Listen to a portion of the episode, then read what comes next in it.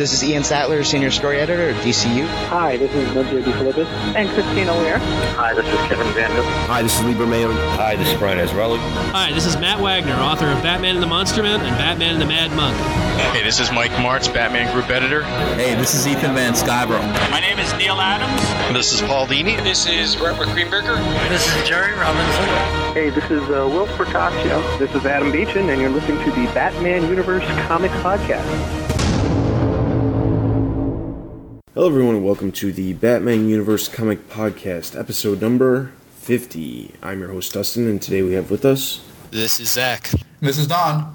And we are bringing you the latest comic news from the past two weeks, as well as your comic reviews from the past two weeks. And this is episode 50. Can you believe it? That we've actually had 50 episodes? Pretty soon, this podcast is going to be surpassing the normal cast with episodes just because this one has to be more frequent just because we've got so many comics to cover and you fall behind one week and you're picking it up weeks and weeks for a while. Needless to say, it's been 50 episodes and we're still going strong with the comic casts.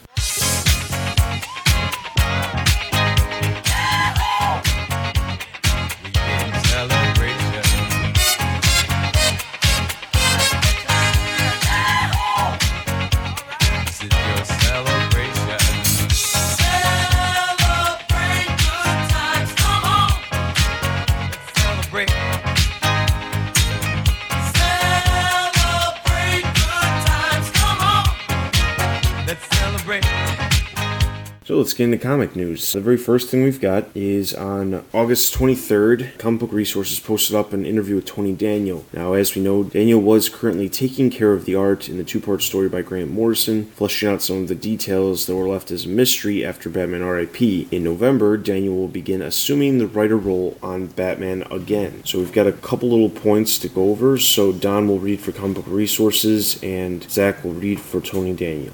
For your next look at Batman, is there another mission statement, mystery, or overarching theme that you've hit, lit upon that you want to explore through the Batman mythos? What characters are you focusing on in your book, considering all that's going to be on the table? My next arc will flesh out my Batman. He'll really be putting his detective skills to the test this time as he goes up against a new evil that has planted itself into Gotham City. Though I will have him less reliant on his network this time around, he will still have interactions with the likes of Selina Kyle and her new protege, Katrina, aka Catgirl. You briefly promised in your DC blog statement a mix of characters and villains new and old. Any threats or threads you'll be picking up from your last run, or are you pulling out some new toys from the Batman box? We may see what finally happened to the Reaper, and we'll get to see what's going on with Katrina as Catgirl, but the crux of the story will be dealing with something new. As for future arcs, there are always ideas spinning in my head. Needless to say, um, one of the things that Tony Daniel's going to be doing is he's going to be bringing in a lot of mobsters. I guess I I think he he's got a thing with doing mobsters, but this time it's going to be the Chinese mob, and that's going to be part of the uh, first story arc he does on Batman in November. Could be very interesting. There, Chinatown hasn't really been something that has been discussed almost at all. I think in any of the Bat books, at least in recent years. And it's true. I mean, he seems he seems to really really love like the mafia aspect of Batman, and that can be interesting. So this is definitely the same thing, but with a twist, since it is a different type of mafia. But uh, I guess we'll see how long that can be entertaining. Oh, too bad for birthday boy. This last trick is pure dynamite. Ta-da! What is it?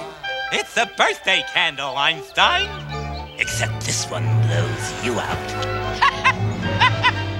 So the next thing we've got is also on August 23rd, Comic Book Resources had a chance to talk with Scott Snyder about his upcoming work on Detective Comics. So this time around, Zach will read for Comic Book Resources and I will read for Scott Snyder. Seems like you're grappling with some real-world history in American Vampire, but you don't have that to draw upon in Detective Comics. Does that make it more difficult to find something to latch onto? It's all well and good to delve deeply into the fascinating time of early Vegas and then bring in supernatural forces to symbolize the darkness and violence of that time. But with Batman stories, it's all just a bunch of made-up stories taking place in a made-up city. How do you find the themes inherent in that, or do you come at it from a different angle? And what is that you find fascinating about Gotham, about Gordon, about Batman and his world? It's still the same, I think, because it's not so much the history itself that's compelling to me. The history is interesting on its own, but the way that historical settings allows for an exploration of the character. Meaning, Las Vegas in the 1930s has always been interesting to me, but I've never written about it before. I'm writing about it here because it allows a way into some really rich human drama when it comes to characters dealing with vampires. As for Batman, I tried to think of what kind of Batman moments I love the most and what I'd like to see. So for me, they're usually moments when Batman, Bruce or Dick, sees his deepest personal fears reflected in the changes in front of him. The moments when he sees himself as human and vulnerable and hates it. That's why I've enjoyed Grant's run so much. It's about Batman facing his fears on every level. The Black Glove, Simon Hurt possibly being related to him, Damian as a twisted reflection of Batman, and so on. Year one is the same for me, in the way that Jim Gordon, who seems to me to be the actual protagonist of that story, sees his own worst failings and, and fears reflected in the city, in the crooks and cops around him. Ultimately, the challenge brings out the best in him. The cult, Batman, is psychologically broken for the first time and then has to go back to the lion's den. The Dark Knight returns, Batman's own failing body is his enemy. The killing joke, he has come to understand that even at the book's start, that he and the Joker are extensions of each other.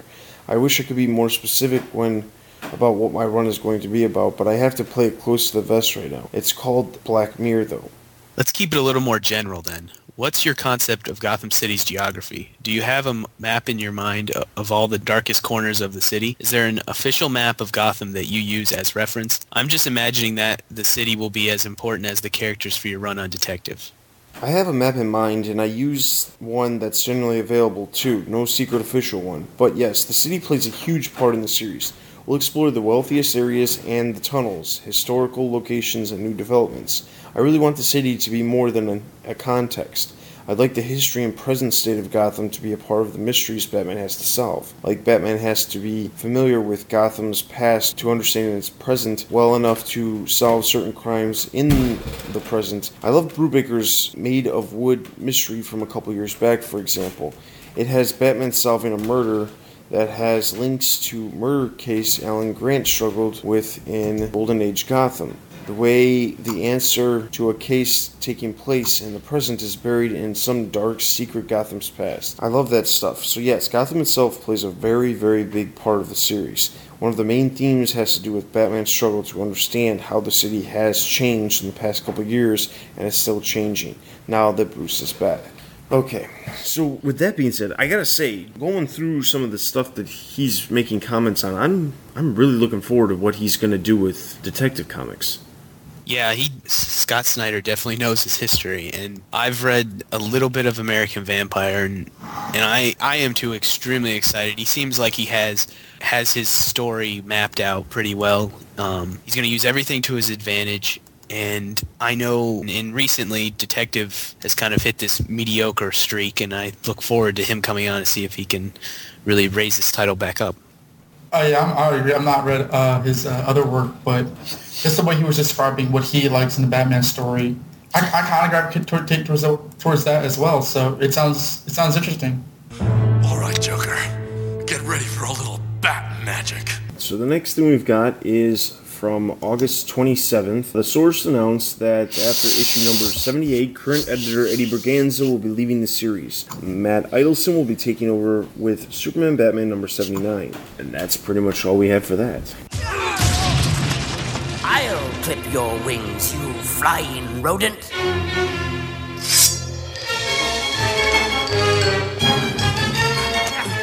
Alright, so the next thing we've got is on August 30th, Comic Resources posted up some news from, from that weekend's Fan Expo in Toronto, Canada. Highlights from the DC Nation panel were Dio reiterated his disdain for Dick Grayson. Everyone knows that he wanted to kill off the character during Infinite Crisis. He admitted this weekend that he did not think that Grayson would, in the Batsuit would work. He had every intention to put Grayson back in the Nightwing costume sooner rather than later.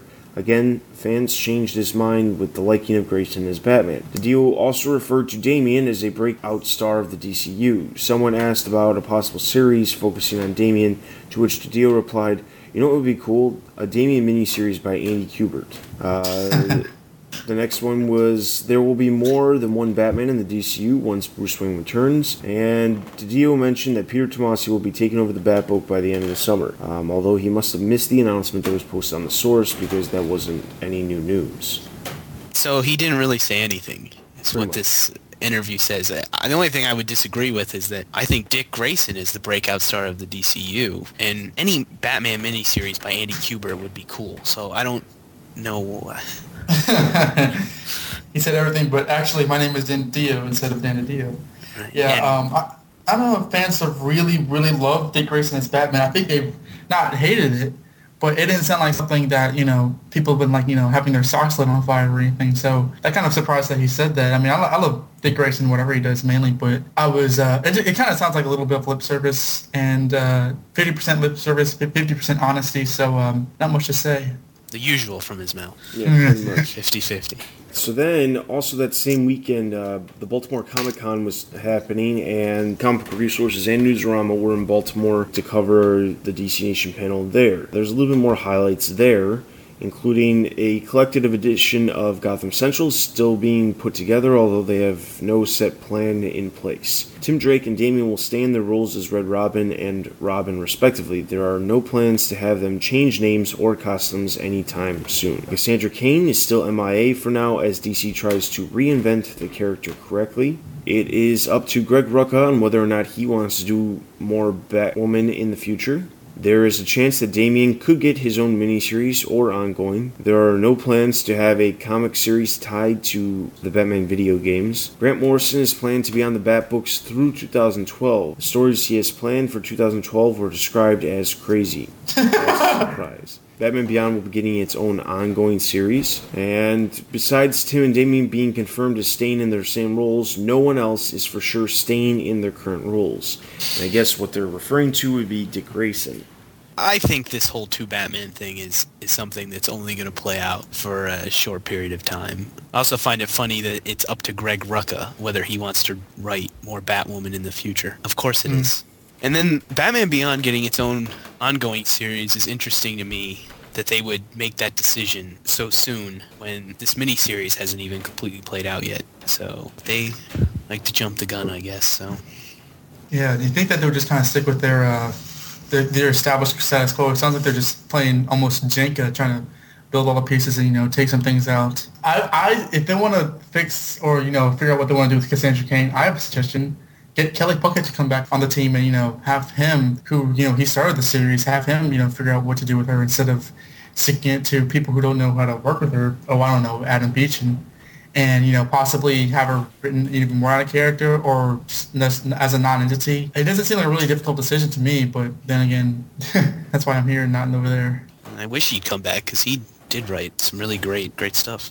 Mm-hmm. All right, so the next thing we've got is also from the 30th, going back to the Fan Expo. We have the DC Universe panel highlights, and there's not a ton of them, but Batman Beyond ongoing series was teased heavily. Damian shows up in Teen Titans number 88 to join the team. Marcus To is approaching Tim Drake in a slightly lighter way since he is one of the younger characters in the DCU. This is what blows my mind. DC Universe took place not on the same day as the DC Nation panels in at both respective conventions. DiDio's teasing a Batman Beyond miniseries while by the way, if you went to Baltimore, guess what? They already told you it's happening. They're not teasing it. They're they told you flat out we're doing it. So I don't get that. Like like how do they not know what to talk about before they get to these things?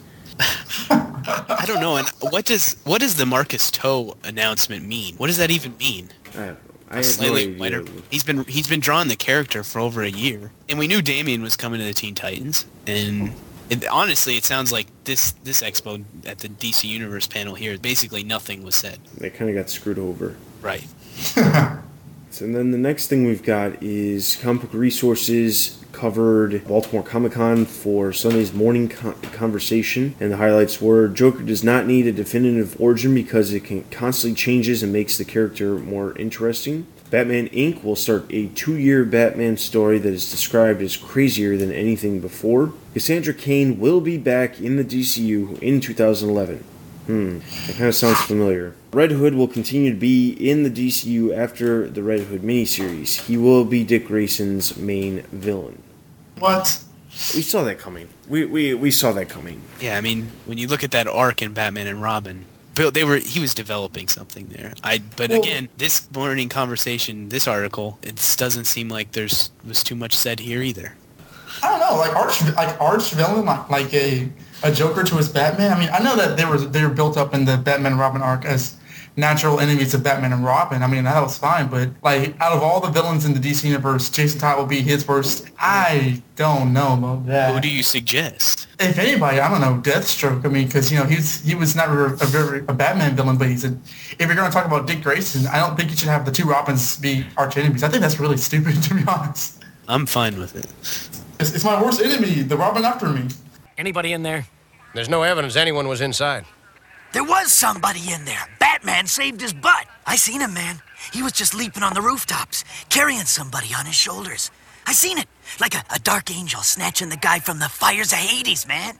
That's going to take us into the next news, which was also from August 30th. The New York Post posted up some news about there being two Batmen in Gotham City come this November. Dick Grayson will be continuing his role as Batman when Bruce returns, and Bruce will return and create a franchise of Batman. DiDio had this to say about this. Bruce Wayne realizes that he can't just be the grim Avenger he was before, he wants to be more aggressive in his reach, and realizes the change that Batman as a symbol can affect around the world. Obviously, because of this news, the source clarified which which titles Dick and Bruce will appear in. Bruce will be the focus in Batman Inc. and Batman the Dark Knight, while Dick will have Detective Comics and Batman. Grayson will team up with Damian within the pages of Batman Robin, and then Mike Marts said this Just as readers were getting comfortable with the idea of former sidekick Dick Grayson playing the role of Batman, along comes Bruce Wayne's triumphant return to the Cape and Cowl. Is Gotham City ready for two Batmen? Is the world? And who's to say the fun will end there? We called this. Uh, this isn't really that big of a surprise. Although I am interested that uh, Damian will still team up with Dick in Batman Robin because I thought this might have been the opportunity for Dick and Bruce to really work together. But that's okay. Um, I'm not that opposed to this.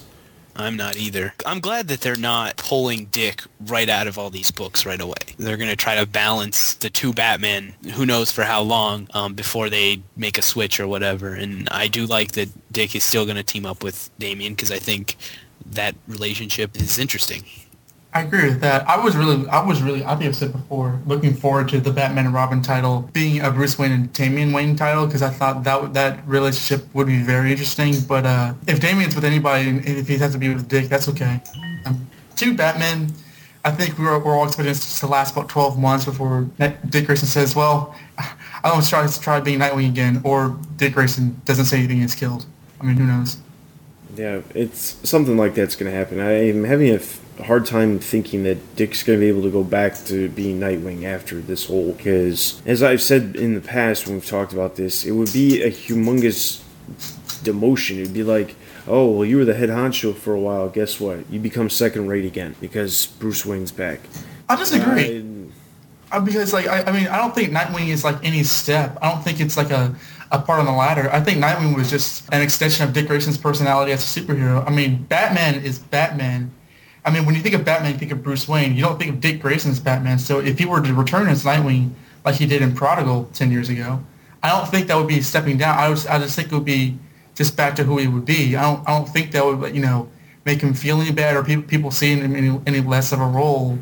And I also question why, like, why in the world would he be Batman if Bruce comes back? First of all, Bruce didn't want to be Batman. Second of all, Dick doesn't really, he, I think he's comfortable in the role, but I don't think he's happy. So it's just, I think it would make sense if he became Nightwing again, but you know, difference of opinion. Here, kid. I think you lost this. I could have handled him. Coulda, woulda, didn't. You sound just like Batman. I'm nothing like him. Yeah, right. The mask, the attitude, the long underwear. Drop it. I'd love to know what happened between you two. Things change. No, kidding. You guys used to be the greatest. Batman and Robin, the dynamic duo. Maybe you should ask him. I did. And you'll never guess what he said. Things change. Alright, so then on September 1st, Comic Book Re- Resources posts up an interview with Yanick Paquette, who will be handling the art duties on Grant Morrison's Batman Inc., set to come out in November. I will read for Comic Book Resources, and Donovan will read for Yanick Paquette. So your return to DC wasn't connected to working on Batman? I was willing to do whatever Grant was into at the moment, whether it be Batman or something else. There may be plans for other things eventually, but uh, he was into the Batman thing, and he had all these projects to take care of, I guess, finishing what he started with Batman years ago and make it come to some sort of end or something like that. So while I was glad to, to be a part of it, it wasn't Batman in particular. Although I love Batman, he's fun to draw. The question on everyone's mind is what will happen in the DC universe with both Bruce Wayne and Dick Grayson running around Gotham with Batman suits on? Have you had an opportunity yet, or will you get the opportunity in Batman Inc. to draw both of them in the same panel or on the same page, wearing their full Batman costumes? I don't know. Not yet. What I got so far doesn't include this kind of thing. But I don't know. I still haven't read that so much so far, so it might come to that point. So you're already drawing the first issues of Batman Inc.? Oh yeah. I'm not quite that advanced, but I'm into it. Everything is under control, let's just say that. I think eventually it'll come to Dick and Bruce being on the same pages, but I don't necessarily think that maybe Batman Inc. is going to be that book. I think Batman Inc. is going to be one of the books that's focusing more on Batman going around the world and having his little recruitment drive. I'm interested. I mean, I gotta see. I gotta see how this is going to turn out. It seems I have underestimated the Batman. Alright, so the next thing we've got is also from September 1st. Newsarama posts up an interview with Marc Guggenheim. Guggenheim will be starting a five part story arc in Batman Confidential in November. The arc tells the story of how Batman became involved with the Justice League. So, Zach will read for Newsarama, and I will read for Marc Guggenheim. Mark, is this something you just wrote, or did you write this a while ago? This is something I wrote a very long time ago. This is my third comic book story I ever wrote. I like to say it's for all my readers who think my older stuff is better. And the solicitation says that this is a younger, more maverick Batman. Yeah, back when I wrote the story, Batman Confidential was literally starting publication, and this is one of the very first arcs commissioned for the book. The mission statement for the book was stories from Batman's seminal moments. I had always been intrigued by the notion of why a character like Batman joins the Justice League. I'm of the opinion if you didn't have Batman being such a big commercial success, he wouldn't have been a main member of the Justice League. He's on that team because of marketing, but his nature is to be a loner. He's not the type to join a team. So I get a lot of ideas from having a question like that and trying to answer it. So I tried to come up with a story that would help me explain to myself why Batman would join a team of superheroes. I don't want to spoil the answer too much, but it struck me that the explanation would have something to do with the fact that there would be things that even Batman alone couldn't fight, couldn't stop. So I came up with a story that basically put Batman in conflict with a character that he couldn't beat by himself. One of the other things that I evolved as I wrote this story was, well, why does Batman even dress up in a costume? Because the truth of the matter is, yes, we know that he's taken on this mission to strike terror into the hearts of criminals, but there are other ways of doing that without a chest symbol or the earlier iterations of his costume, which were much more superhero in nature. What are the origins of that? So this story tries to provide insight of into why Batman has so many superhero trappings the costume, the membership in a superhero team, things of that nature. It was fun to do. To me, it was a fun question to explore. I find this interesting specifically because could Batman Confidential actually be a worthwhile book come November? Marc Guggenheim is a veteran writer, and I think, you know, the point of Confidential has always kind of been, you know, you let writers and artists do their own thing with Batman that they want to do on the book. And for the most part, that hasn't been too successful, but I think this is an interesting idea of how he ends up in the Justice League, and I'm interested. I don't know how from what I've read of Batman Confidential mainly, like there there's supposed to be these stories that could have taken place in the past, but ultimately you really can't point to those and say yes, these are in continuity because like there's there's too many there's too many like variables in there. So while they can hype this up as much as they want to, unless this is like unless this is talked about as one of the premier Batman books of the year, I don't think it'll be anything other than a, a Batman Confidential story at best, which is you know take that for what you will. Either way, I, gotta say I'm, I'm kind of looking forward to it, and it'll be a change of pace from you know vampires and werewolves for a while. So, even in defeat, the detective manages to achieve some small measure of victory. As you said, Detective, this is not over. All right, so the next thing we've got is from September 1st. Uh, Newsarama posted up an interview with Mike Marts. As we know, Mike Marts is the Batman group editor. Don will read for Newsarama, and Zach will read for Mike Marts. Mike, was this idea to have two Batmen something Grant conceived? Yeah, like most of the big things we've been doing with the Batman group over the last few years, most of the big ideas are coming from Grant Morrison's direction. And that includes this idea of more than one Batman that we're rolling out. Let's talk about the fact that Dick Grayson has three books and Bruce Wayne has two books. Is there a reason for that difference? You know, that's a loose lineup. Moving forward, we'll definitely have the flexibility to play with that a little bit, but at least at the onset in November, that's the way we're dividing things up. If we're going to learn about the two Batmen once the Batman Inc. comic begins, then what is the purpose of the event in October, Bruce Wayne, The Road Home? The road home is really a chance for readers to catch their breath and cleanse their palate before we dive headfirst into the deep pool that is Batman Inc. and all the other great things that are coming out in November. The Road Home is a celebration of the legacy of Bruce Wayne, a celebration of what Bruce Wayne has meant as Batman, as the protector of Gotham City. We've been building towards Bruce's return for many months now, in the return of Bruce Wayne and Batman and Robin, and once Bruce Wayne has returned, that's going to mean very different things to the people in his life, the heroes, the villains, the allies, the lovers. So this is a chance for us to stop in with each of those supporting characters who have meant so much to Bruce Wayne and really examine what Bruce Wayne has meant to their lives, and either their roles as heroes or villains. So we'll get to stop in with Tim Drake. We'll get to stop in with Dick Grayson and Damian. We'll get to see Catwoman. We'll see Commissioner Gordon. We'll see Barbara Gordon. We'll see Ra's al Ghul. And we'll see the Outsiders as well. We've had the opportunity to hear a little bit about each of the main Batman titles in November, having talked to the, most of the writers about their upcoming stories. But as the editor, where do you see each of these five Batman books fitting into your publishing plan for covering these two Batmen? The great thing about the Batman group of titles is that we've been able to manage a group of books that centers around basically one character. For the last year or two, we've kind of expanded that to Dick Grayson and Bruce Wayne. But for the most part, we've been dealing with one character, Batman. With multiple titles, we've been able to maintain individual voices and flavors on each of the titles over the past several years, which I think has been a real success and says a lot about the creative talent we have on the books. Grant Morrison, if he's writing Batman or he's writing Batman and Robin or he's writing Batman Inc., his storylines will deal with the big concepts and the epic storyline and the multi-layered bigger story. That's Grant's strong point. So that's what Batman Inc. is about. It's about expanding the Batman universe and the Batman line and the Batman cast of characters. The Batman Core Monthly, which we've had Tony Daniel primarily shepherding over the last year or so, that's the soap opera book. That's the high adventure book. That's the continuing adventures book. If you want to see Batman in his purest superhero form, that's the book we want to steer people toward.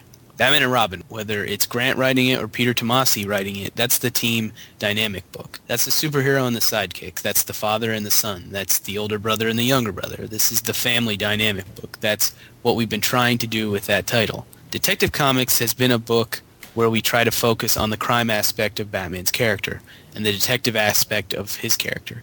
Now, we have Scott Snyder coming in and doing great work on the title. The book is really about the crime stories that come out of Gotham City and which Batman has to deal with. With The Dark Knight, this is an opportunity we're fortunate enough to get a comic superstar in David Finch, who is a fantastic creator, and we're able to turn him and say, let's do those Batman stories that you've always wanted to tell. So it's a combination of a talent showcase book, but at the same time, it follows Batman's solo adventures, which are firmly rooted within the grand picture of the rest of the Batman titles. All right, so that's kind of a rundown of things we can expect. Not really any news inside of that, though. I kind of like the the fact that the company has said this is what we want to be intended for this book. This is what we want to be intended for this book. I, I like that they did that because uh, just just really because I kind of agree. You know, Batman's a superhero book. Batman and Robin is the team. Uh, you know, the, the dynamic duo book. Yes, Detective Comics is Batman reacting to crime. I really like all that. And then they said Dark Knight is basically David Finch's uh, Wonder Book. You know, oh, this is the comic you gave to Dave Finch. You know, you're you're so awesome. Do you want to write a Batman book? Here you go. Here, here's your Batman book.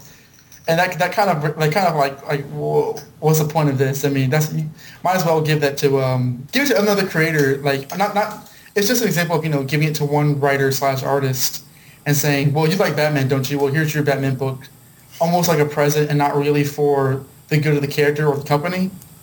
Like so they did with seemed, Neal Adams in Batman Odyssey. Yeah, exactly. That's serious, exactly. Yeah, it's like it. It just seems. I really, really like the fact that they kind of broke up the book, the the main three books like that.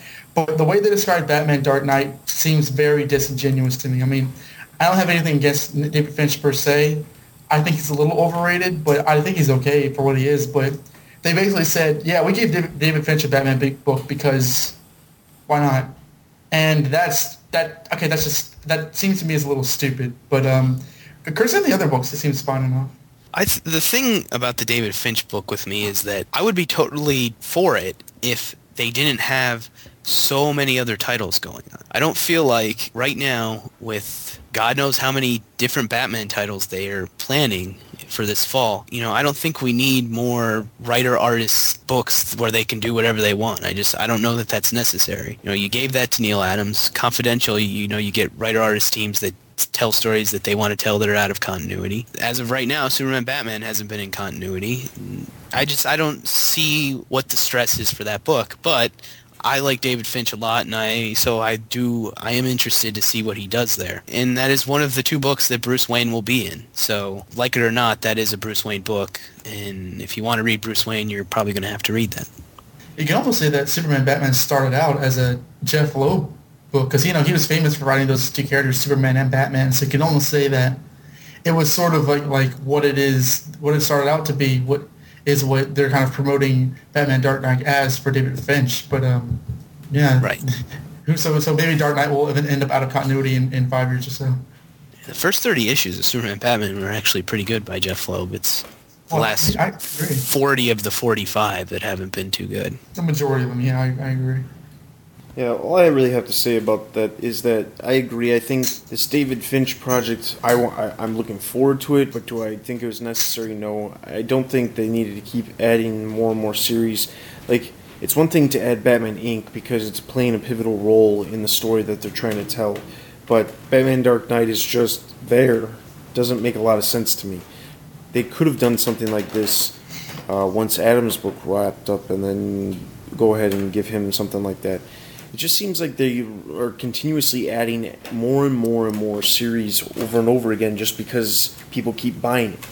And obviously, we're going to keep buying it, so they figure, oh, well, just, we had another one. It's no big deal. it's only yeah, one. The, right. The David Finch book to me almost seems like DC signs him and he does the cover for 700 and they're like, "Oh, we don't have anything for you to do. So, what if we just give you your own Batman book?" Yeah, because he was doing the covers for Brightest Day. Right. Right. But other than that, he really hasn't done anything. So right. it was almost like, oh, hey, we got you as an exclusive. We really signed you. We made this big deal about it when we got you, and now we have nothing for you to do. So what do you want to do? Well, I've always wanted to do Batman. Oh yeah, we know because your DeviantArt page has tons of Batman sketches all over it. So yeah, you think I could do a Batman? Yeah, sure. We'll give you your own series. You're David Finch. Jeez, okay. I think that's pretty much how it played out. right. What's that?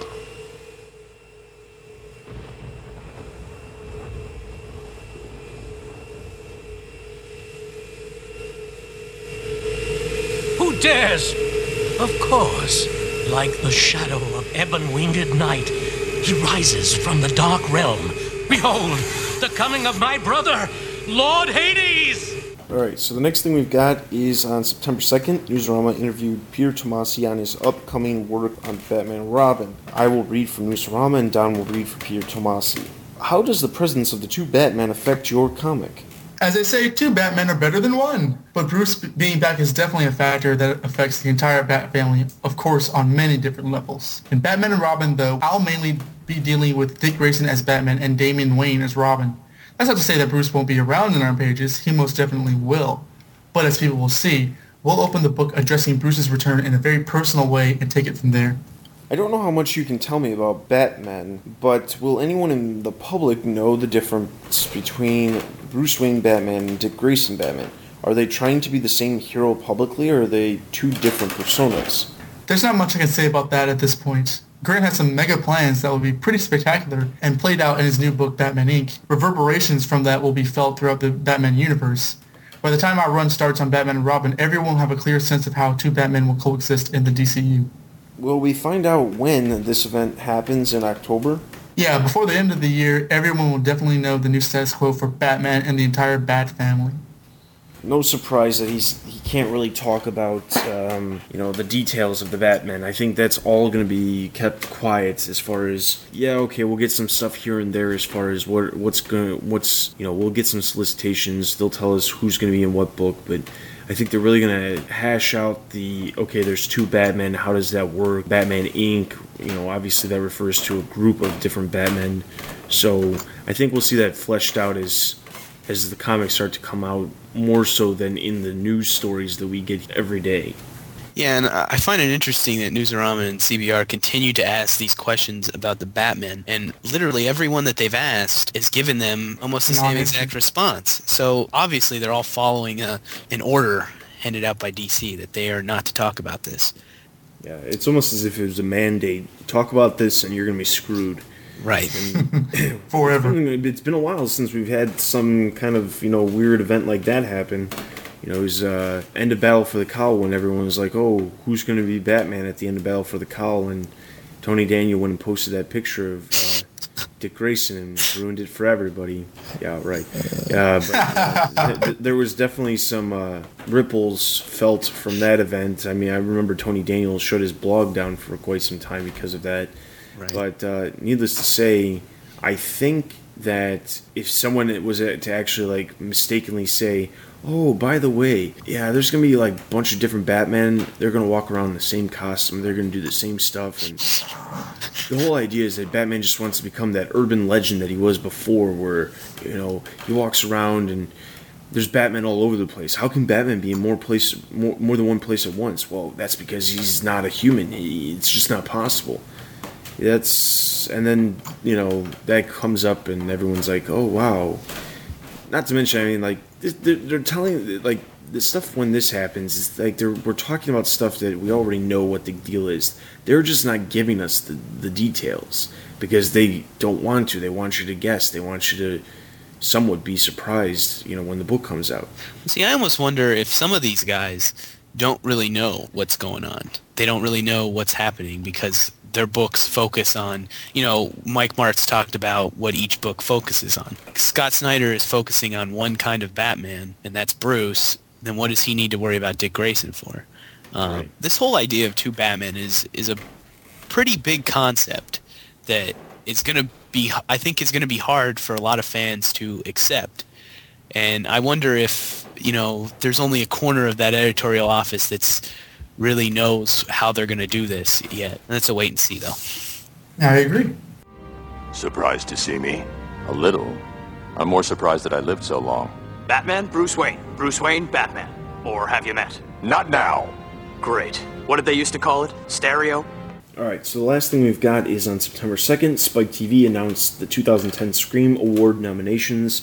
And of course, uh, we have two comic creators that have earned nods. Under the category for Best Comic Book Artist, Frank Quitely and J.H. Williams III both received nominations for their work on their respective Batman titles. You can place your vote by going to Spike TV. You can also just check out the website, look for Scream Awards 2010, click on it, and then it'll actually take you to the place where you can actually place your vote for that nomination and as well as a ton of other categories. Well deserved by both. All right, so that is all the news we've got. That's going to take us into our reviews. Just be happy I only killed one of them. They're all assassins. And what are you? I'm cleaning up Gotham. More than you ever did. You're stealing territory from Black Mask and killing anyone who gets in your way. Black Mask is just a part of the plan. Plan? You're becoming a crime lord. Yes, you can't stop crime. That's what you never understood. I'm controlling it. You want to rule them by fear, but what do you do with the ones who aren't afraid? I'm doing what you won't. I'm taking them out. Tell me what happened to you. Let me help. It's too late. You had your chance. Red Hood Lost Days, issue 4 of 6. Written by Judd Winick, illustrated by Jeremy Haun. Continuing where we left off through the adventures of Jason Todd as he came back to life. We start out in Somalia, Africa, where we're introduced to a bunch of mercenaries, but as soon as we're introduced, we are we see them get taken out by a bunch of kids with machine guns. And then we cut to Jason Todd fleeing Somalia, Africa, on a motorcycle. He basically spots us through the story how he's been going through several masters and you know experts in various ways of combat and, and intelligence, and then pretty much wiping them out because that's how he gets his, how he gets his kicks. He runs into a man named Rip who is you know is a is a master helicopter pilot. Takes him to London where he runs into this this huge drug dealer named Shriek Ivanko. And while he's he's kind of you know what he's what he's been doing is falling in with these guys pretending to be their friend, pretending to want to learn more from them. And they do the entire time learning their connections, learning what they're about, learning who's the most dangerous person in the city, and gaining more intelligence. The way he's been getting more intelligence from this is by meeting up randomly with Talia. Talia apparently like likes to give her former lover's sidekicks the, the rundown. Yeah, so while this is going, Jason's pretty much confessing, yeah, I've been doing this for a while, and she's saying, I know you're not doing this just to cover your tracks. And Jason's like, no, no, no, no. I, I, I do this because people are bad people. Like he, he lists some certain examples, like one who was a bomb expert was also a pedophile. One who was um, good with the guns, who taught how to use guns better, was a drug dealer. One martial arts master planned to murder her family, so Jason took him out because it was the right thing to do. Speaking of the right thing to do, Taya decides to give Jason some intelligence of her own and Jason is first introduced with the concept that Batman has replaced him with Tim Drake in the role of Robin. Jason's very visibly stunned by this, and even though he says, oh, I'm all right, it doesn't bother me at all, we see panels of him putting the pictures that Talia obtained of Tim on on the wall he's, he's staying at in his room and just, just staring at them, just despairing the fact that he's replaced. Jason continues to follow his leads, and through his connections, he realizes that the person he's, he's been running with, Vanko, has been working freelance as a freelance bomber, working for Aryan terrorists and various terrorist people trying to blow up a bunch of innocent civilians. Jason figures I better stop this, so while he tries to disarm the bomb and actually doesn't plan on killing people, his cover is blown completely and he's stumbled upon a bunch, bunch of thugs, thugs with guns. Jason really screws up around here because he assumed they wouldn't be carrying guns. And even though Jason has a gun of his own, through the flipping and dodging of the bullets, he's dropped his firearm. So while he, he improvises an explosion to make his escape, he comes to only to find the Russian mafia at his face and saying in their Russian language, who is he? I don't care. Just kill him. Even though we know Jason Todd's still alive, this is where we end to be continued. Okay, kiddo, I gotta go. It's been fun though, right? Well, maybe a smidge more fun for me than you. I'm just guessing since you're being awful quiet. Anyway, be a good boy, finish your homework, and be in bed by nine. And hey, please tell the big man I said hello.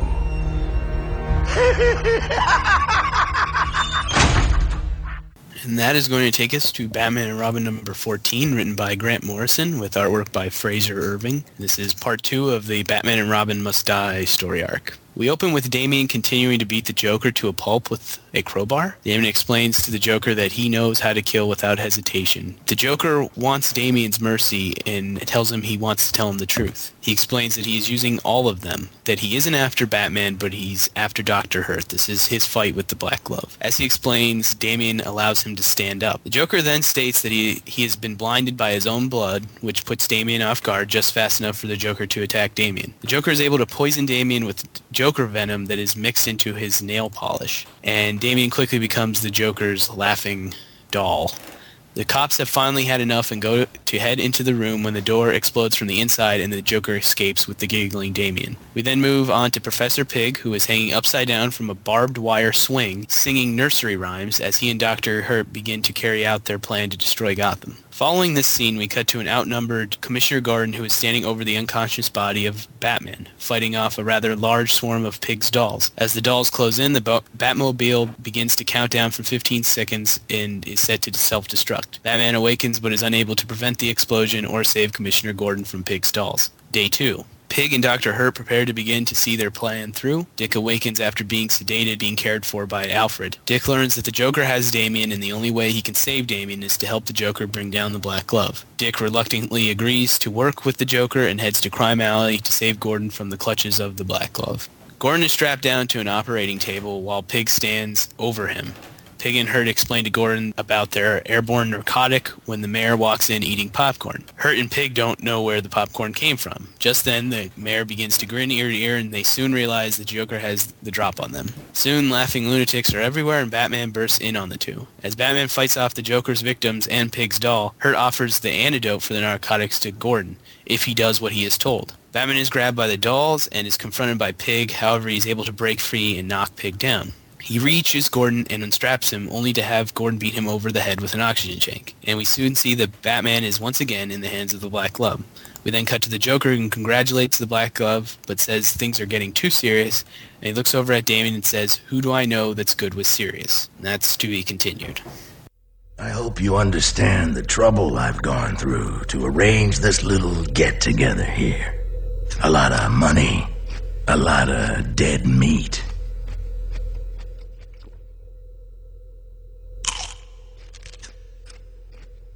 Look, uh, I've got a problem. And you are absolutely the man who possesses the gifts to take care of this problem. I need you to murder the Red Hood. Do you think you can handle that? May I have some water?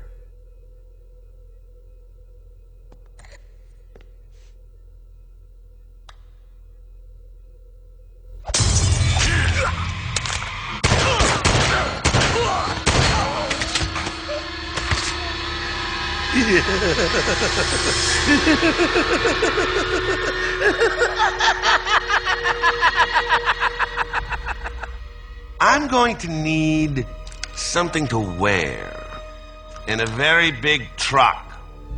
Sure. Anything else? I'll need some guys. Not these guys, because, well, they're kind of dead.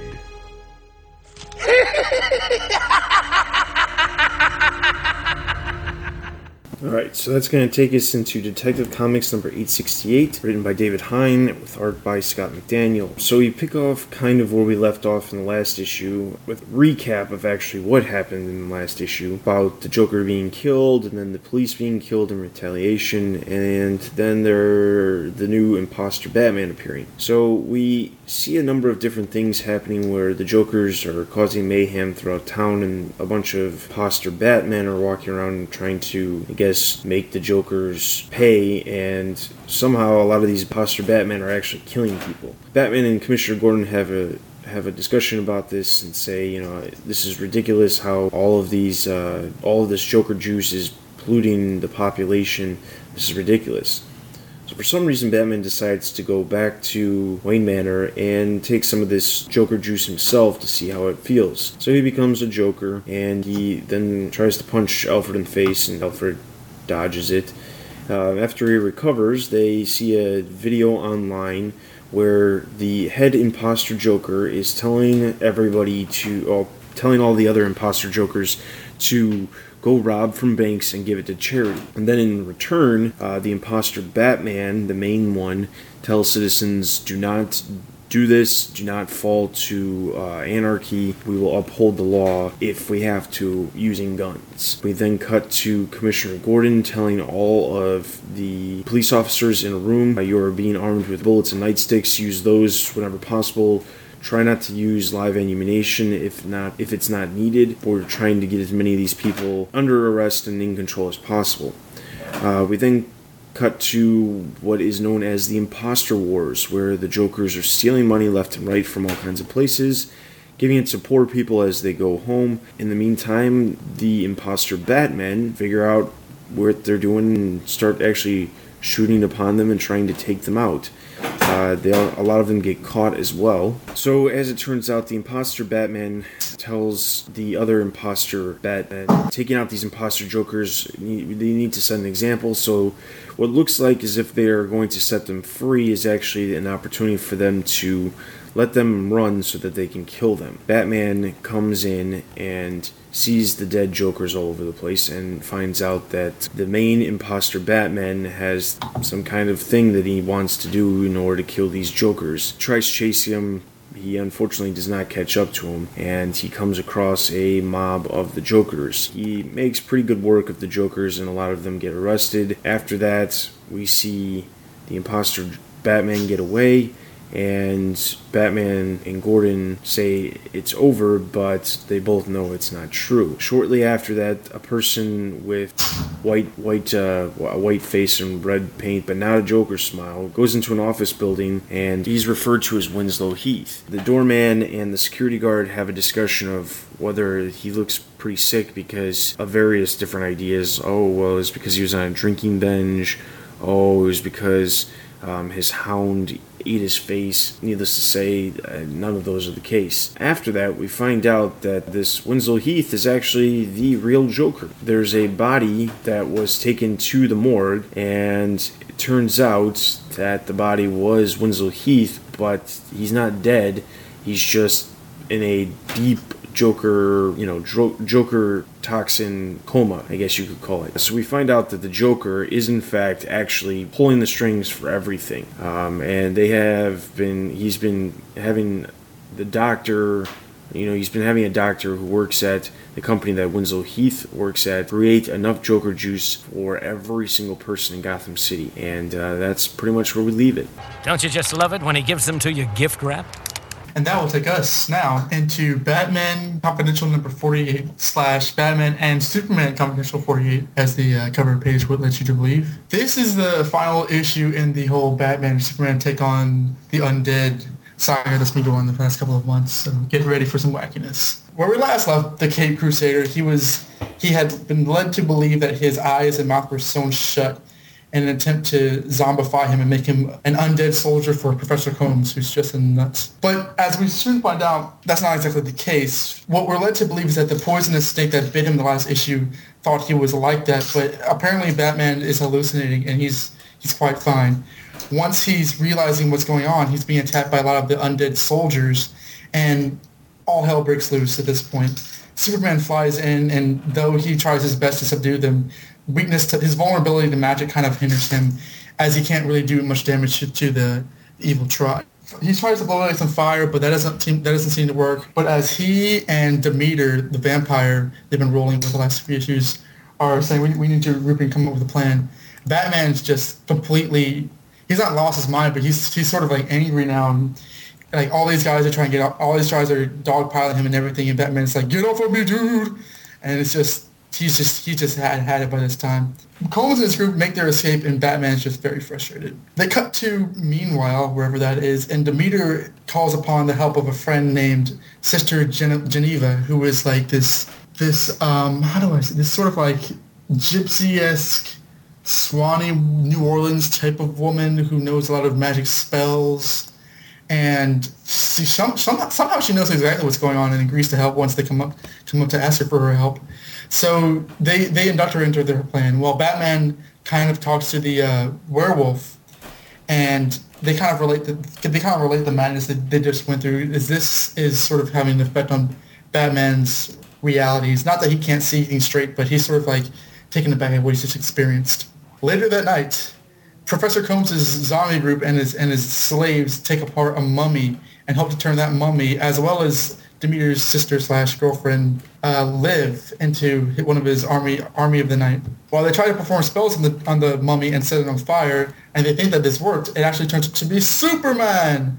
And this is what Dr. Fate meant a couple of issues ago when it said that Superman had to be one with the dead. Combs' group falls apart pretty quickly as Batman and the group just, just lay into them. And Sister Geneva comes along and performs some spells on, on her own to counter Combs' spells. But not everything is not everything is all fine and dandy as Liv starts to turn herself into her vampire persona and attacks her captors, you know, slash them and nearly killing them. Demeter tries to stop her and says he apologizes for getting her involved, but she, enraged by this whole experience, just flees and runs away.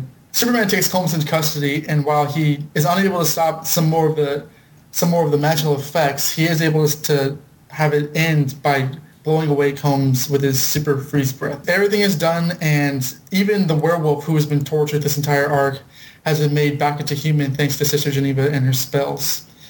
Superman offers to give Batman a ride back to Gotham, but B- Batman says that in the part of the world they are in now, there's a, there's just happens to be a Wayne Foundation center he'll probably get you right with. As Superman and the rest flee, or should I say, leave the area, Batman is left to wander, ponder what he's just been going through and wonders if he'll ever regain his normal sense of reality. The end. Good heads you live, bad heads you don't. Simple, huh? Alright, and that's going to take us to Batman number 702, written by Grant Morrison, with art by Tony Daniel. We pretty much pick off right where we left off in the last issue, where uh, Superman is explaining the situation to the Justice League about what a new god is, how exactly a new god could be killed, and who must have done it.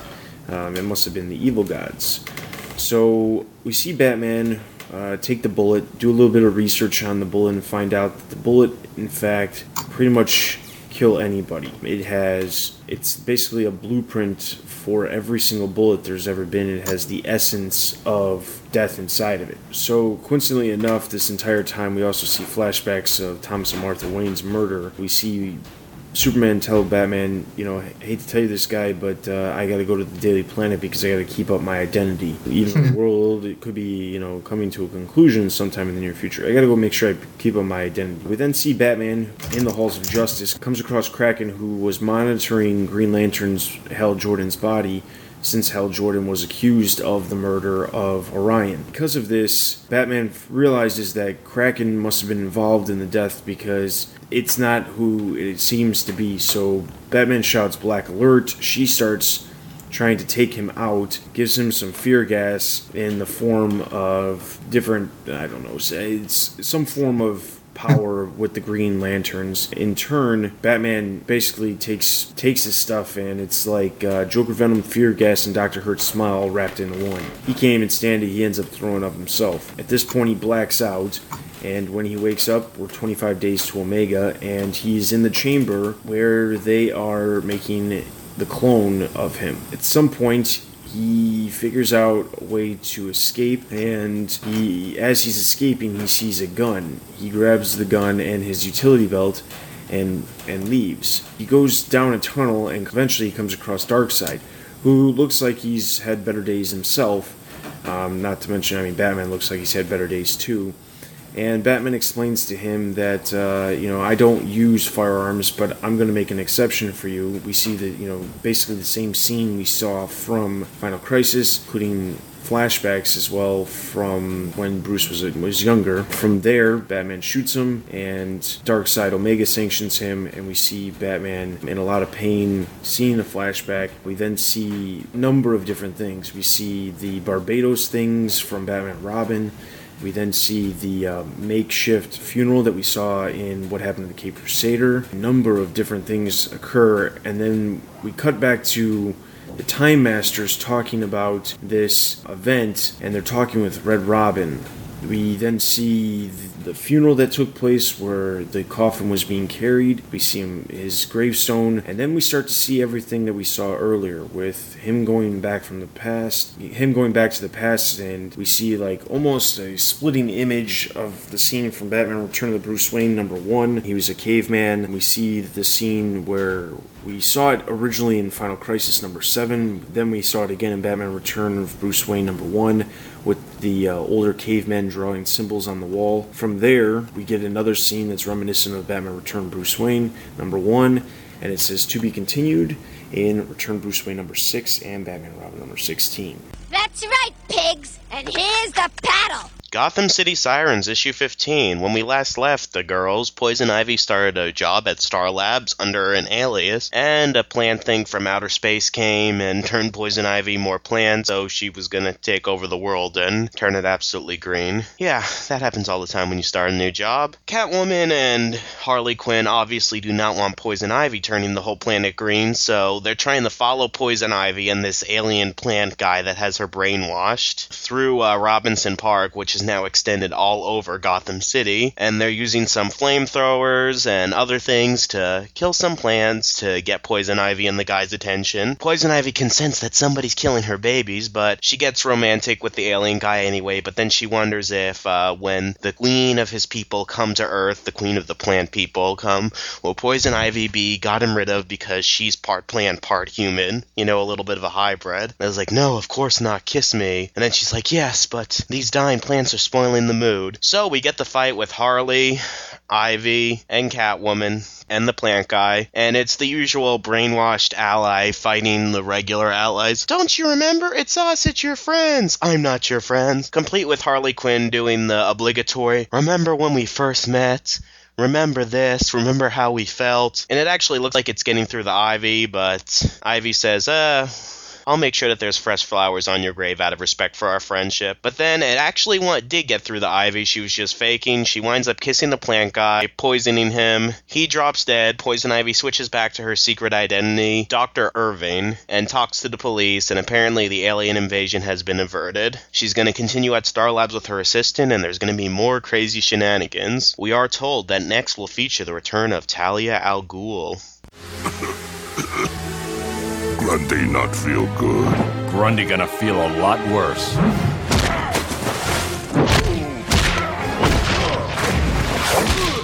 Superman Batman 75, and it's a super size special according to the cover. Written by half of the staff of the DC Comics offices and drawn by half of the staff at the DC Comics offices. Strap yourselves in because the A plot is a doozy. You may get lost listening to my recap because, hey, I got lost reading it. So it's the future, the Legion era. There's an evil Lex Luthor. He's fighting the Legion. Okay. He goes back in time to fight Superman, but in the middle of fighting him, looks like Superman's about to gain the upper hand. But oh, we don't see the rest of the fight because Batman's in the Batcave. And oh, look, one of the people from the Legion, Dawnstar, she just brought in Superman because apparently he lost that battle but we don't find out where the Luthor from the future went. We don't find out how Superman lost the battle. It's just we see him in the middle of the battle, then he's being carried to the Batcave. So now Batman is uh, sneaking into LexCorp, and oh, he's got uh, Shrinking Violet in his pocket, and they're stealing something that's important to the plot, and it's going to help Superman. And Batman doesn't trust Brainiac 5 because he's descendant of a Brainiac. So Superman wakes up, and then the Legion goes back in time to the Lex from the past fighting Superboy, and they help Superboy but Superboy gets knocked out, and they're like, well, he's gonna forget this anyway. And then the Luthor clone dies, and they go back to the future. So, yeah,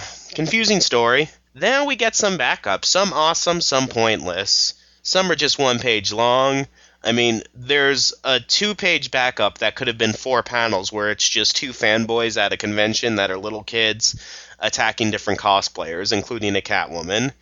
And then there's a random splash page of Batgirl, Barbara Gordon, and Supergirl uh, from Earth 1, pre crisis. And it's just pictures of them. And then we have. Uh, double page story where it's Connor saying to Clark, "Hey, so uh, Tim Cassie. How do you feel about that?" And then Tim telling Dick, "Hey, I kissed Cassie. Should I tell Connor?"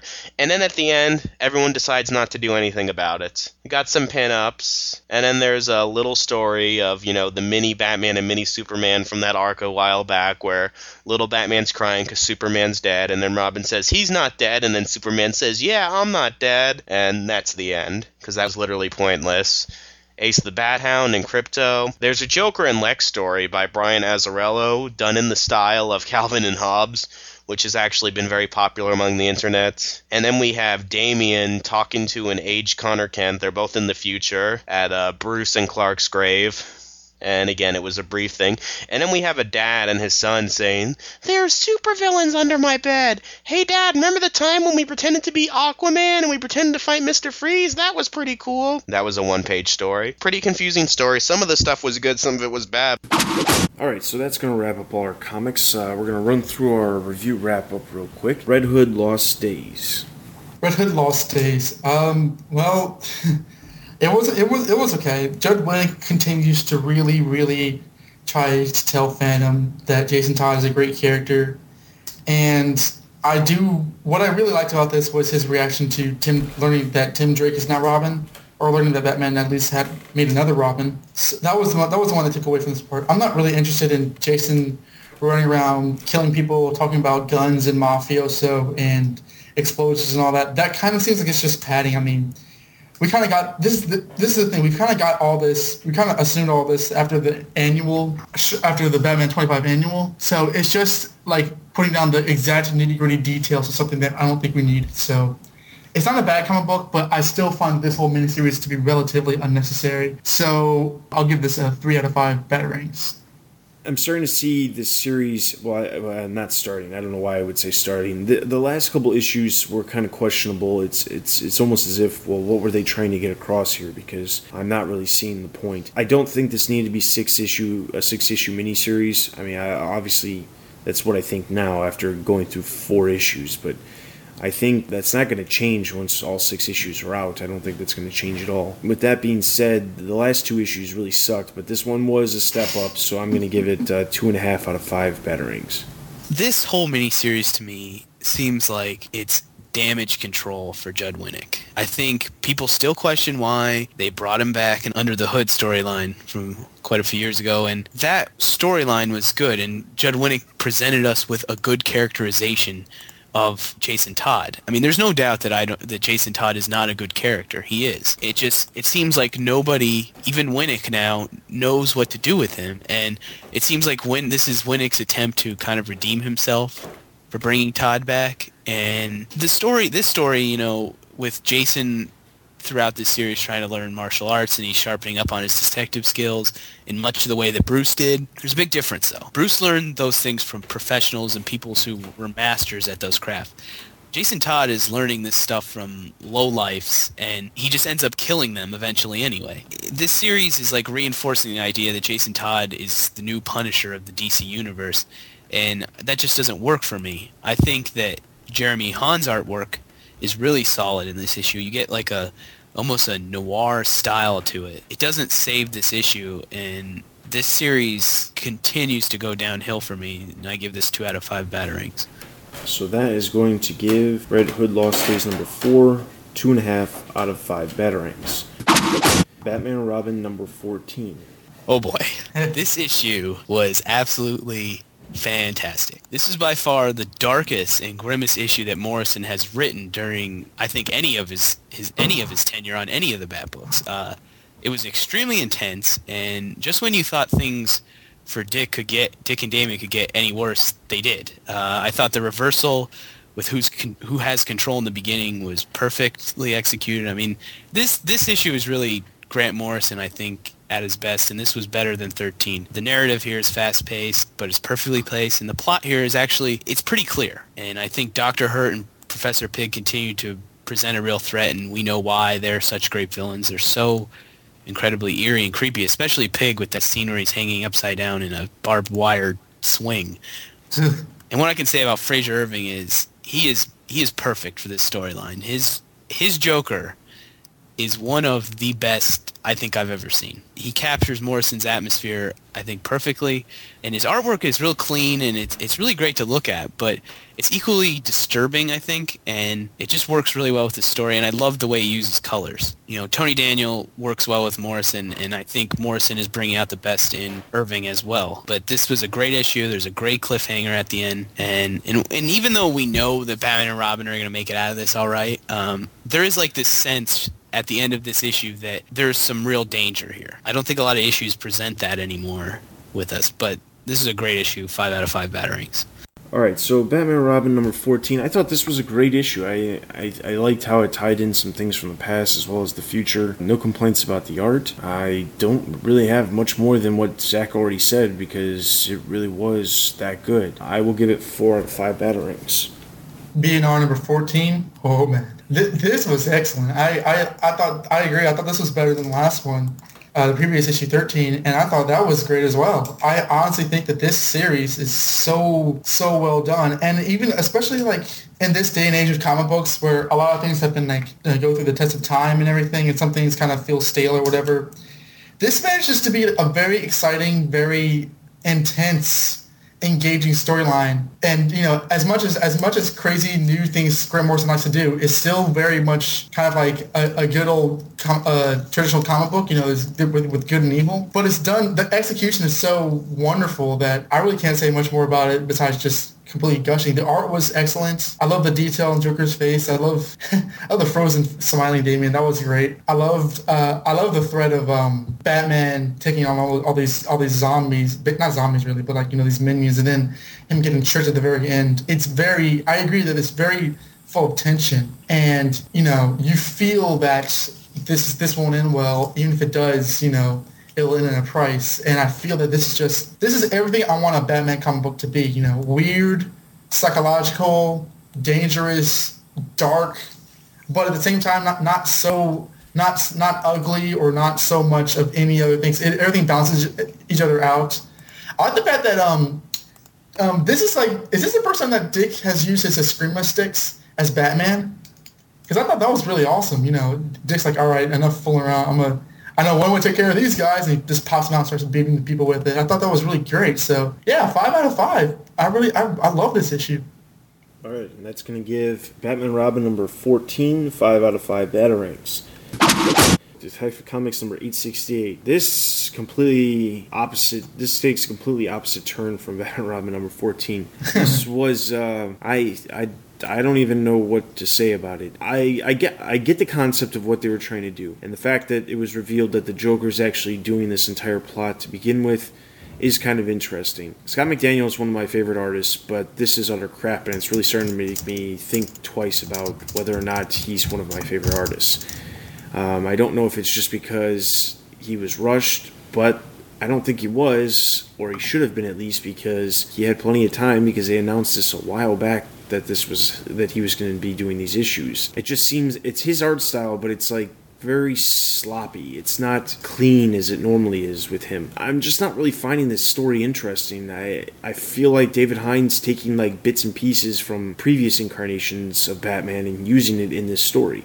The fact that we have Jokers similar to what we had in Batman Beyond, not the same but similar. We have an impo- we have imposter Batmans similar to the Dark Knight. I, I just feel like there's not really a, a story worth telling here. So I can only give this two out of five batarangs.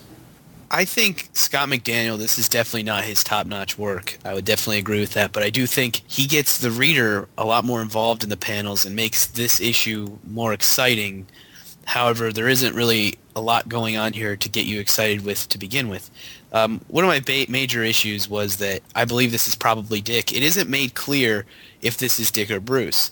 And the whole moment where Batman injects himself with the Joker venom is something to me that if this was Bruce, this would be a major red flag because Bruce to me is far too disciplined to ever do that to himself. Um, I don't think he would need to. He would already know what to do before he would ever have to inject himself with that Joker venom. I respect David Hine. I think he has brought some quality stories to the Batverse the last year, but this whole arc isn't hasn't been very good. And while I like Daniel to an extent, I don't think that he would have he was an artist that could complement Hine very well on this storyline because this is a darker tone story and it's McDaniel's art is so like vibrant, it's so it's loud and it doesn't really complement what Hine's trying to do here. But the art is good and but the story is not so much. So I'll give this 2 out of 5 batarangs. I actually kind of like this story. Um, it's a very it's it's interesting and it's not because it's something that you kind of want to see have already happened. Maybe it already has happened with, with uh, a gang of Batmans and Jokers warring across Gotham City. I think it's interesting, but I think that that's all that it is. It's just it's interesting. I don't think it's very engaging. I don't think it's very exciting. Uh, Batman testing like the Joker venom on himself. That I don't care which if that was Bruce Wayne or Dick Grayson. I think that was just like really dumb because they didn't really set that set that up for something for him to do. Because Gordon says, why would they? Why would anyone do this? It's basically a drug. Why would anybody put this filth in their own bodies of their own free will? Why would anybody want to do this? Cut to Batman saying, I need to know how this feels. I mean, by that logic, he would do the same thing with cocaine or heroin or PCP, and it's off. like like it's it's no it's nothing more than a drug. Yeah, it's it's type of a steroid, but it's still a drug. And if they wanted to go by the criminologist aspect of Batman's persona, he could easily you know just just read on some psychology, was like he has in the past, testing a drug out on himself. I mean, yeah, he did that in Venom back at the start of his career, and that was Bruce Wayne. So I thought that that was a really that was a red flag in general towards the story. I mean, as it stands, I think this is this is all right. I don't think this is necessarily a bad story, but it could be it could be a lot better, and it's it's just meandering right now. So I'll give this two and a half out of five batarangs. All right, and then on the website, Dane reviewed Detective Comics 868, and he gave it 1 out of 5 batarangs. So that's going to give Detective Comics number 868 2 out of 5 batarangs. Moving into our next book, we have Gotham City Sirens number 15. you know, it's it's it's to the point where okay, Paul Dini's no longer on the book, but you know, at the same time, despite the fact that Paul Dini isn't on the book, it doesn't really make a difference. Uh, I mean, well, I say that with the, the the the meaning of well, the book Paul. This was Paul Dini's baby originally. Nobody's going to deny that. It, this was one of the two books that he was supposed to be on because for whatever reason he is consistently late with the book or something so they constantly get other people to on the book to write. And the the person they've decided on is tony bedard for now although i, I noticed with the future solicitations that's not going to be the case. I, he's not going to be the permanent writer on the book. I think he just jumped on to like take care of a couple things. Um, we also had a different artist as well. And to me, it's almost as if someone decided, hey, you know, Dini's been doing his thing. We're going to keep the concept but change everything else. Because that's that's pretty much what it's turning turning into. It seems like this issue. It, you know, you read the Paul Dini issue, the last Paul Dini issue, and you read this issue, and you think, wow, look at the complete difference between the two books. That doesn't mean it's good. Trust me. Uh, I'm not saying that as, uh, oh, wow, this is so much better than Paul Dini. It's just, it's a different kind of writing that we didn't have before. Um, the art is a lot more detailed, in my opinion, uh, more so than we than we got with Guillem March. But uh, yeah, I don't really have anything great to say about this, uh, so I'm only going to give this one two out of five batarangs too we talk about sometimes on this show about at DC how guys like Geoff Johns and Grant Morrison seem to get to do whatever they want. I guess Paul Dini in some way has earned that status, I suppose, with Batman, but it seems like it's from the point he gets to do whatever he doesn't want to do anymore. um, uh it's and it's starting to frustrate me. Not frustrate me, not because I've particularly enjoyed what Paul Dini has done in the last year, but it seems like you know what is he doing right now that is keeping him so busy from writing an issue of Gotham City Sirens. You know, it's that that is starting. To, it seems like he's taking advantage of the situation, in my opinion, and that is bothering me. Having said that, people usually listen to the show too know that I'm not a big fan of this series and I'm not saying that it's this particular issue that has made me reconsider my mind about how I review this. This book is intended to be fun. It's a lighthearted story, and it's supposed to be fast, and there's not supposed to be any real dense weight to this. And that's exactly what this issue is. Um, it's trying to be, yeah. Well, I don't know, though. I don't know how... Tony Bedard, you know, when he first started writing on this, I didn't think he initially I didn't see that he knew how knew these characters.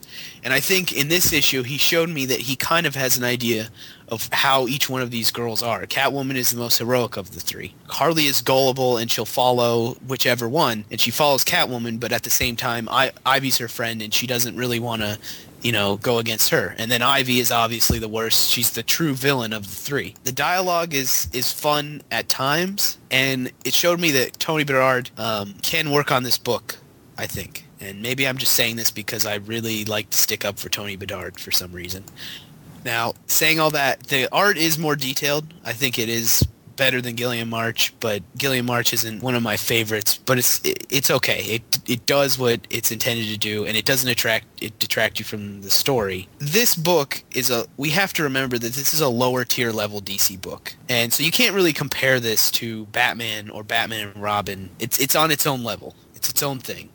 And so for that, this wasn't half bad. This was okay to me, so I'll give this three out of five batarangs like like you're saying, the only thing this book kind of guarantees in, in its existence is that Batman probably might not be going up against Catwoman, Harley Quinn, or Poison Ivy for the most part. I mean, this is not a book I, I, I went out to get immediately. I, I meant to I meant to pick this up sooner than I did, uh, mainly because Paul Dini was writing it, and Paul Dini loves writing Harley and Ivy as characters. But I mean, since it's and, and I figure that you know, especially after his tech room with that with that Poison Ivy story and that Harley story, I would we would be seeing a lot of really great interactions between those characters. But now that we've gone through this whole joke that actually Paul Dini's not on this book anymore, doing Zatanna, a character he loves even more, it, it, it, this book's really can become kind of pointless to me. I mean, I don't think Poison Ivy would ever really even if she was head over heels in love with somebody, I fall in the opinion that I think even Bruce Timm and Paul Dini said in one of the animated commentaries Amy Series commentaries that she's a total narcissist and she would probably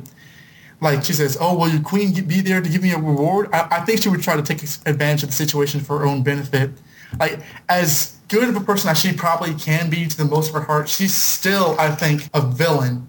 And I don't like it in these in these in these issues where they try to like make oh well she's with you know these girls and they're not really villains right now so she's not really a villain either. I mean we, we okay she, she doesn't have to try to take over the world every issue but I think doing noble things has to have something towards her than just her independence. And I felt that this book really tried to take away the fact that she's she's a villain. I mean she's a supervillain. She's insane. And that's a problem I've been having with a lot of the issues so far. So that was my main problem with this, and it kind of took me out of the story. I thought the art was, was decent at, at absolute best, nothing really spectacular. Yeah, I'll, I'll give this a two out of five batarangs. I'm going to give this two and a half out of five batarangs. This story, well, there's some holes. First of all, if this plant guy was defeated, what's to stop his queen from coming like he said anyway? Or a whole nother race of plant people? And after the Blackest Night stuff, where there, some of the girls were brainwashed and fighting Catwoman, and Harley, what are you doing? Don't you see it's me? I mean, another brainwashed fight. Don't you see it's really me, Poison Ivy? Just, it is a little too soon. The action sequences were nice though. I mean, this was a quick, you know, nice, fun read, but this is a plot that went on too long because Dini started it, and then it looked like they were waiting for Dini to come back, and then the whole plot about Poison Ivy getting the job at Star Labs just turned into this weird alien invasion thing, so I'm going to give it two and a half out of five batarangs. Alright, so that's going to give Gotham City Sirens number 15 2 out of 5 batarangs. Batman Confidential number 48. Uh, yeah. this this one felt like a, like an out of time kind of comic book. I think I may have said this in the previous issues, but like with Tom Mandrake and Batman and Superman fighting zombies and vampires and werewolves and stuff like that. What the heck? it's just it, this is a comic book I think that people will think of when they think of comic books who don't read it. You know, superheroes fighting zany things with very little explanation. I mean, there's there's explanation, but it's not very it's not very nuanced and it's not a bad story but it really is not a good story i don't think. It's just it's not it's it's just very pat very, very it feels like a 70s comic book where they would move from one area to another an action sequence would happen some exposition would happen and the characters are pretty much the very same as, as the issue ends. And it doesn't feel like a book that that a should be in a batman series of titles and B shouldn't be in Superman series titles because Superman just shows up, oh, I hope you fight these zombies, and then just shows up and then leaves. I know that this is supposed to be out of continuity, and that's, that's fair game, but I think that they could have, even still, done a much better job just in terms of writing. Not to say it was it was horrible or anything, but it just wasn't. There's no um, spark to this really. I, I, the art was okay, but um, overall the story is just an average story that probably shouldn't be in this kind of time period. I think. So I'll give this two and a half out of five batarangs. I don't like vampires and werewolves or zombies. Really not a fan of team of Kevin VanHook and Tom Mandrake. Not really even a fan of them not teaming up together. I am not really a fan of their work individually. This story is pretty much proof of why I don't like that. I have nothing else to say other than one out of five batarangs. Contrary to Dustin, I love vampires, I love werewolves, and I love zombies, but I don't like this. Um, Great opening. I like Tom Mandrake. I thought his style worked well with this kind of story, and he's kind of to me what kept the storyline worth exploring. I think his inks and colors, for some reason, really stand out to me. Uh, Kevin VanHook is one of those writers who you always want to give the guy the benefit of the doubt, but he never proves to you that he really knows what he's doing. He always struggles to find to find that solid plot, and that's where this issue falters. The issue's ending is way too easy to me. It's like okay, you know, you know how it's going to end. It's just, I just hate those endings where, you know, okay, they've saved the day, Batman gets to go fight the good fight again, and that's it. And for fans who like the horror and supernatural elements that they bring into Batman stories sometimes, I don't know if they really can enjoy this. Um, and that's why this issue really crashed. This whole storyline crashed. I, I don't know what the where the promise was at the beginning. One out of five batarangs. Alright, so that's going to get Batman Confidential 1 out of 5 batarangs. Batman number 702. Now, this was actually pretty interesting.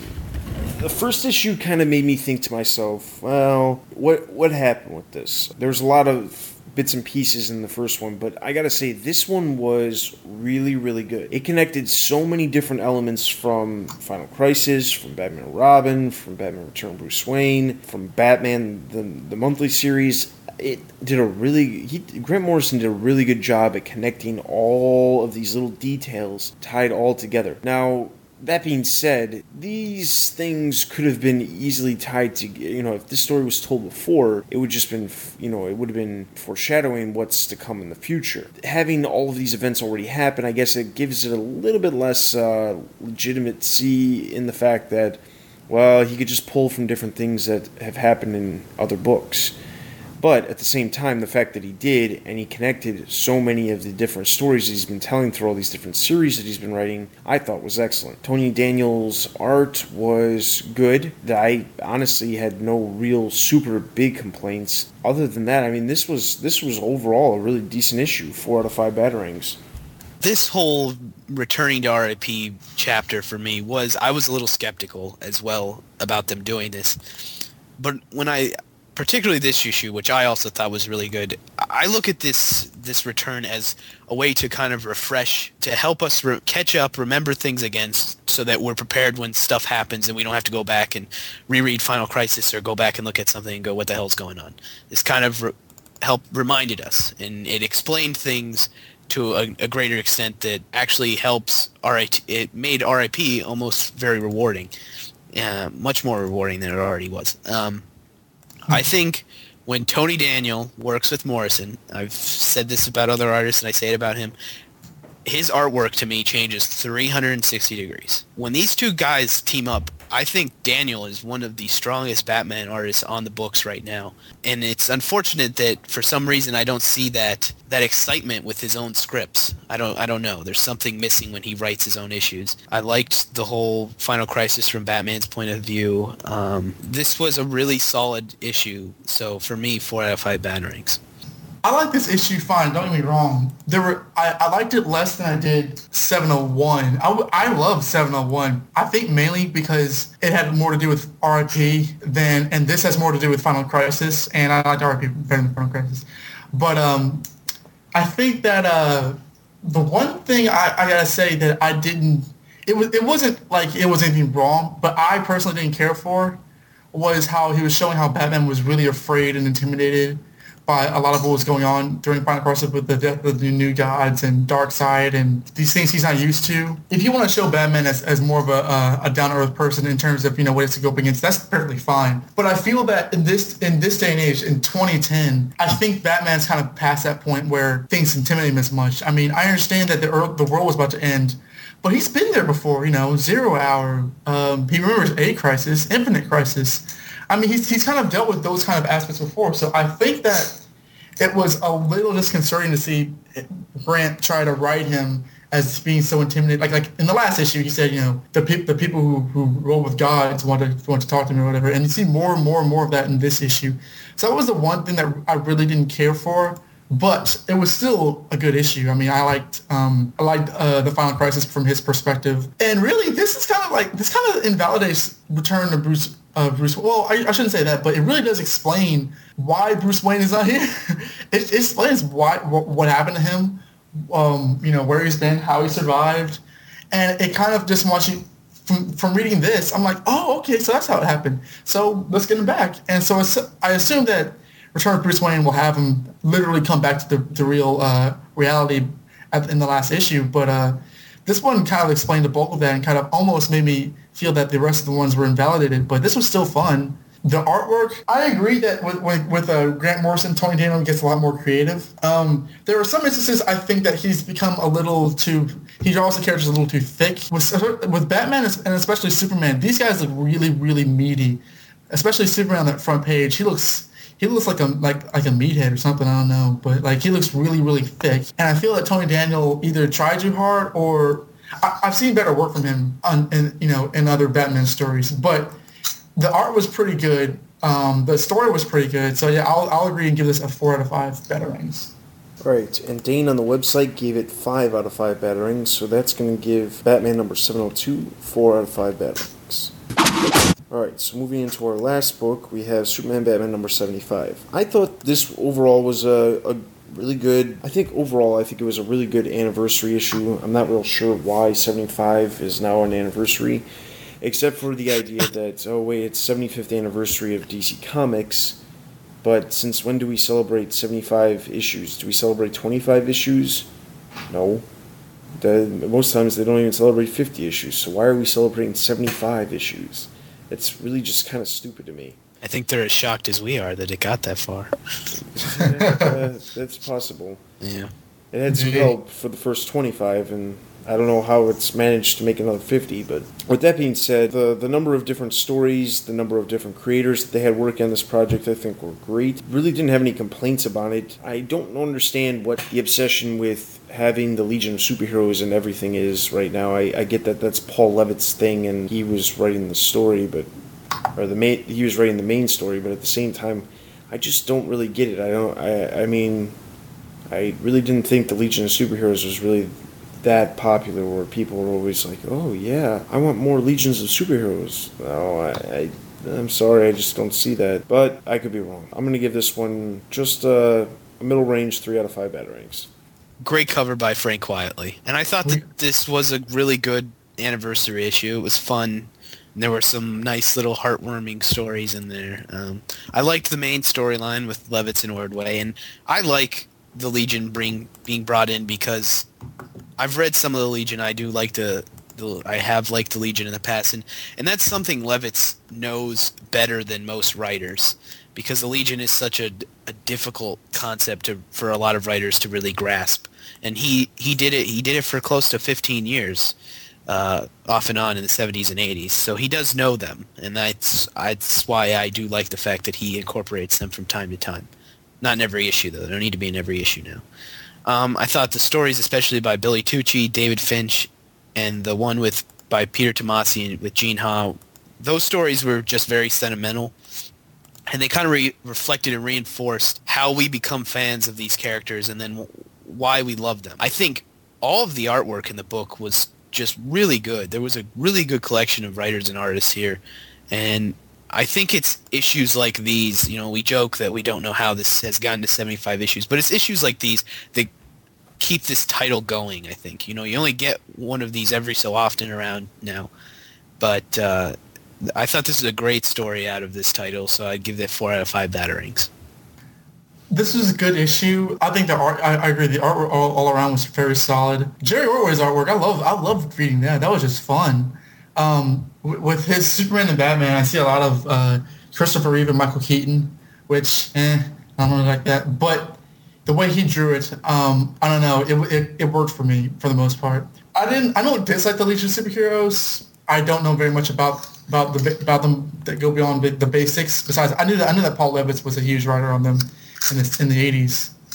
And but um, I I, I kind of question bringing them into uh, the Batman Superman anniversary issue because when you're dealing with the Legion of Superheroes and, and Superman, it becomes more about Superman. And we've said before that this book is typically about Superman guest starring Batman. So I feel that if you're going to bring the Legion of Superheroes into this kind of book, why not bring the Outsiders or something like that? But I mean, the main story, while very confusing, was fun to read because because the art. I liked half half of the uh, the other stories uh, afterwards, and some of them I thought were pointless. I thought the one at the convention was fairly pointless. I thought the one with the writers at the beginning was very pointless.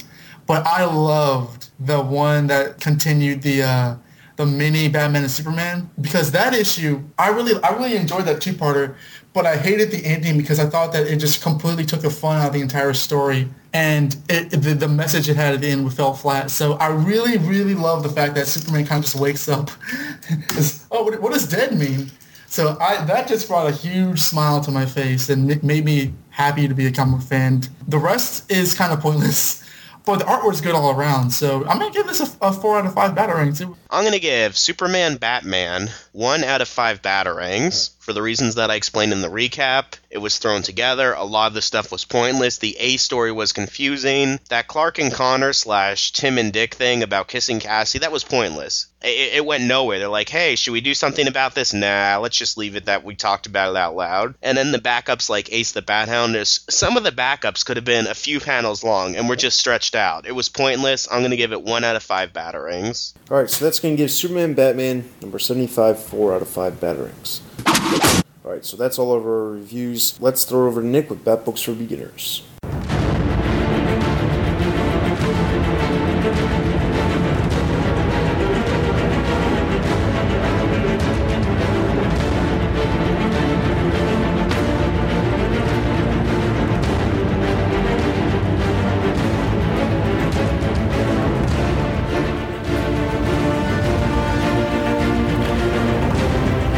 Hi, and welcome to Bat Books for Beginners.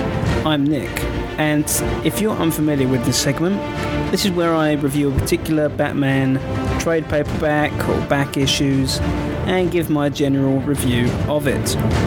Today I'm looking at Batman Blind Justice, which collects Detective Comics 598 through to 600. This was written by Sam Hamm, the screenwriter for Batman, the 1989 movie directed by Tim Burton, which you might have seen.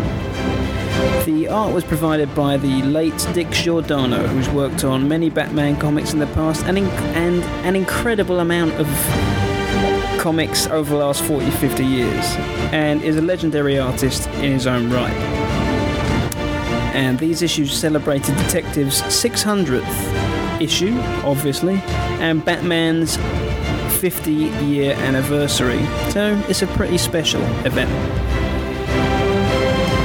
I'd also like to make a quick statement about a few, about a change that I am making to the BBFB segment.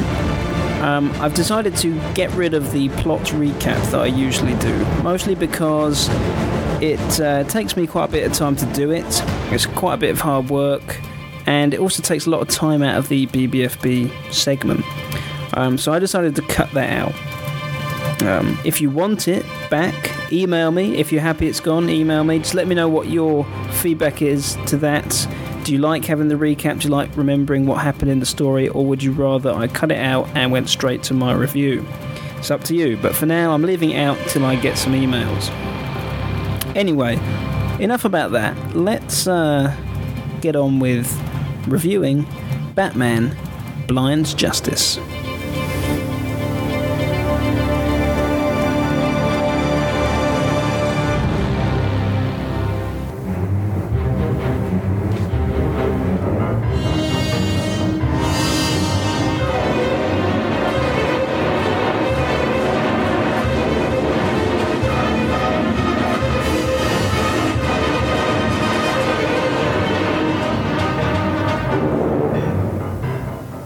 So, Blind Justice.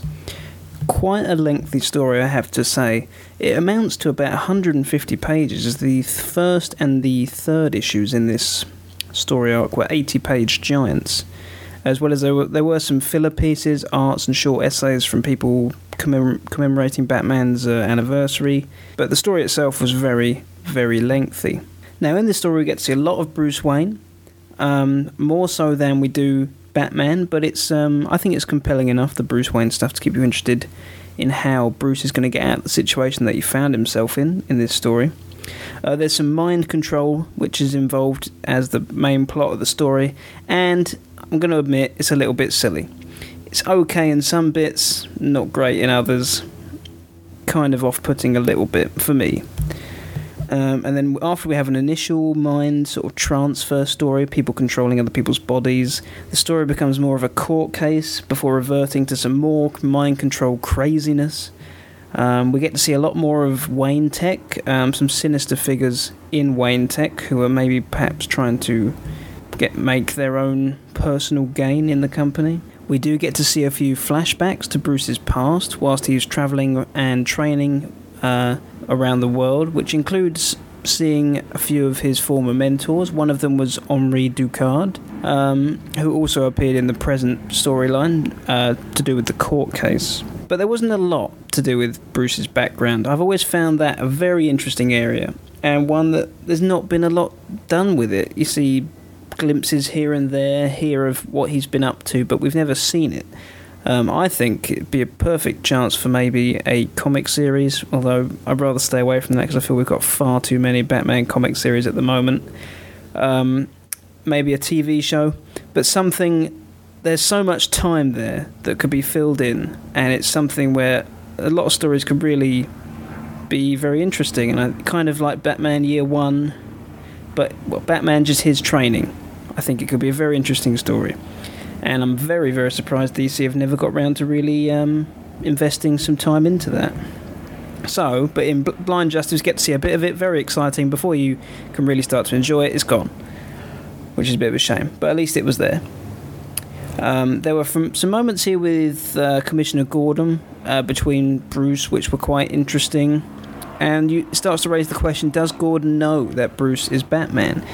Um, for instance, Bruce is in surgery in the story. The bat signal comes on, and Batman doesn't come for a while. And I really thought that Gordon, in his moments with Bruce, it felt like there was something there, as if he was trying to tell him something that he knows what's going on, or at least suspects it.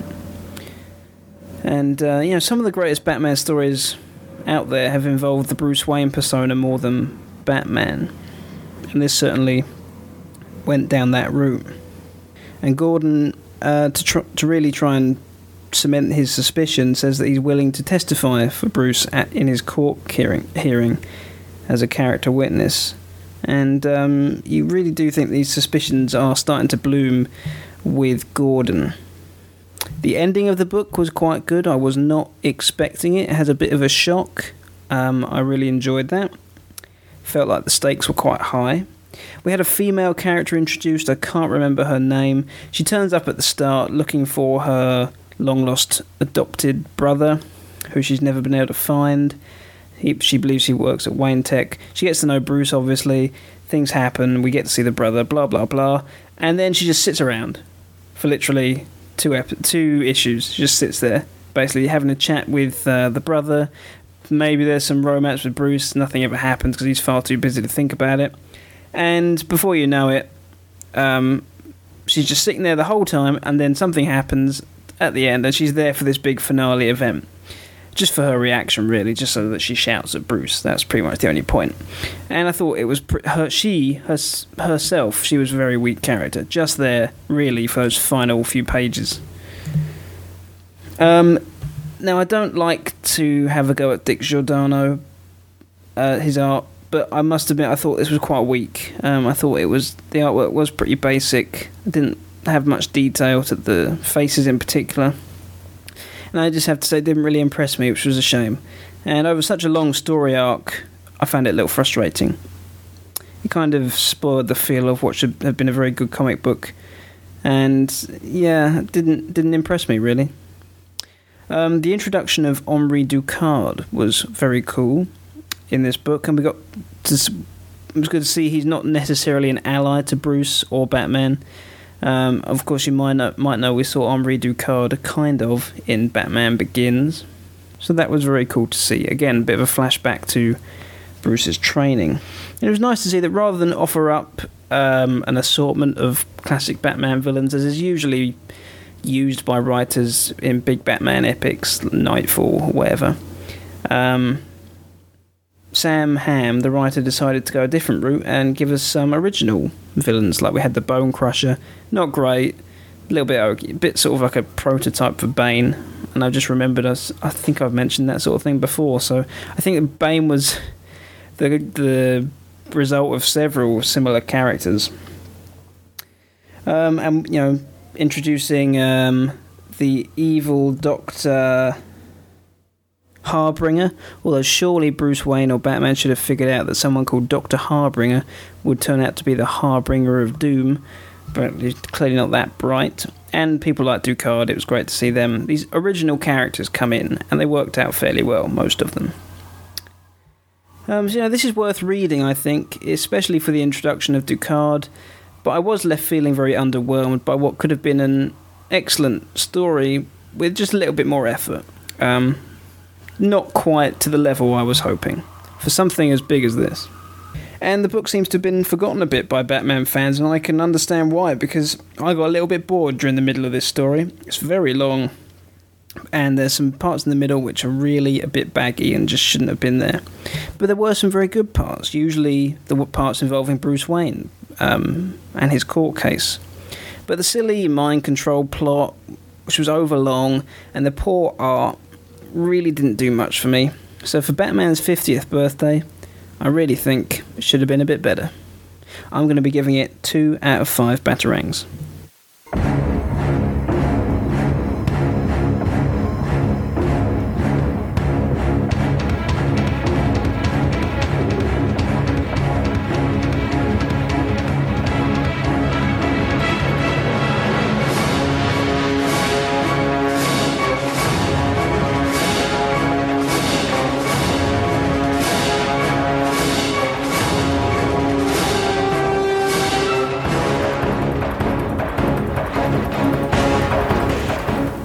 Well, that was my review for Batman Blind Justice. Obviously, it wasn't the most impressive book for me. Next time, I'll be looking at Batman Birth of the Demon, where hopefully we should be learning a little bit more about Ra's al Ghul's origin story, and uh, most of it is hopefully a bit about his life before he met Batman. Um, so look forward to that next time. I'll also be putting on the Batman Universe forums the next batch of books that I'm going to be reviewing, so you can get ahead for the books I'm reviewing because it can be quite tough to keep up with me. But uh, that will be up there soon. So the next six to eight books, so you can uh, just keep an eye on what's coming up. That's all for now. If you have any questions, comments, Anything you'd like to ask me at all, please send an email to nick at thebatmanuniverse.net. Uh, maybe you want the plots to come back, maybe you're happy the the plot recaps aren't continuing anymore. Let me know what you want to hear more of in this segment. Anyway, that's it for me. Now I'm going to send you back to the Batman Universe comic podcast. See you later.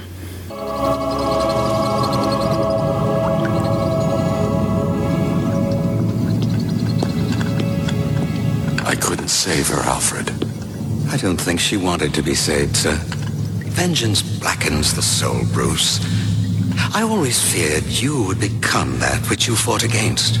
You walk the edge of that abyss every night. But you haven't fallen in, and I thank heaven for that. Alright, so as far as what we will be covering next time on the podcast, we'll be covering Batgirl number 14, Batman number 703, Batman Odyssey number 3, Red Robin number 16, Azrael number 12, Batman Beyond number 4, and Birds of Prey number 5. So that's everything for this episode. I want to remind you to check out the website for all daily news. You can send us an email at podcast at thebatmanuniverse.net. Follow us on Facebook, Twitter, and YouTube. And you can join the forums and chat with other Bat fans. So that's everything for this episode. This is Dustin. This is Zach. And this is Donovan. And you've been listening to the Batman Universe Comic Podcast. We'll see you guys next time. Take care. Adios.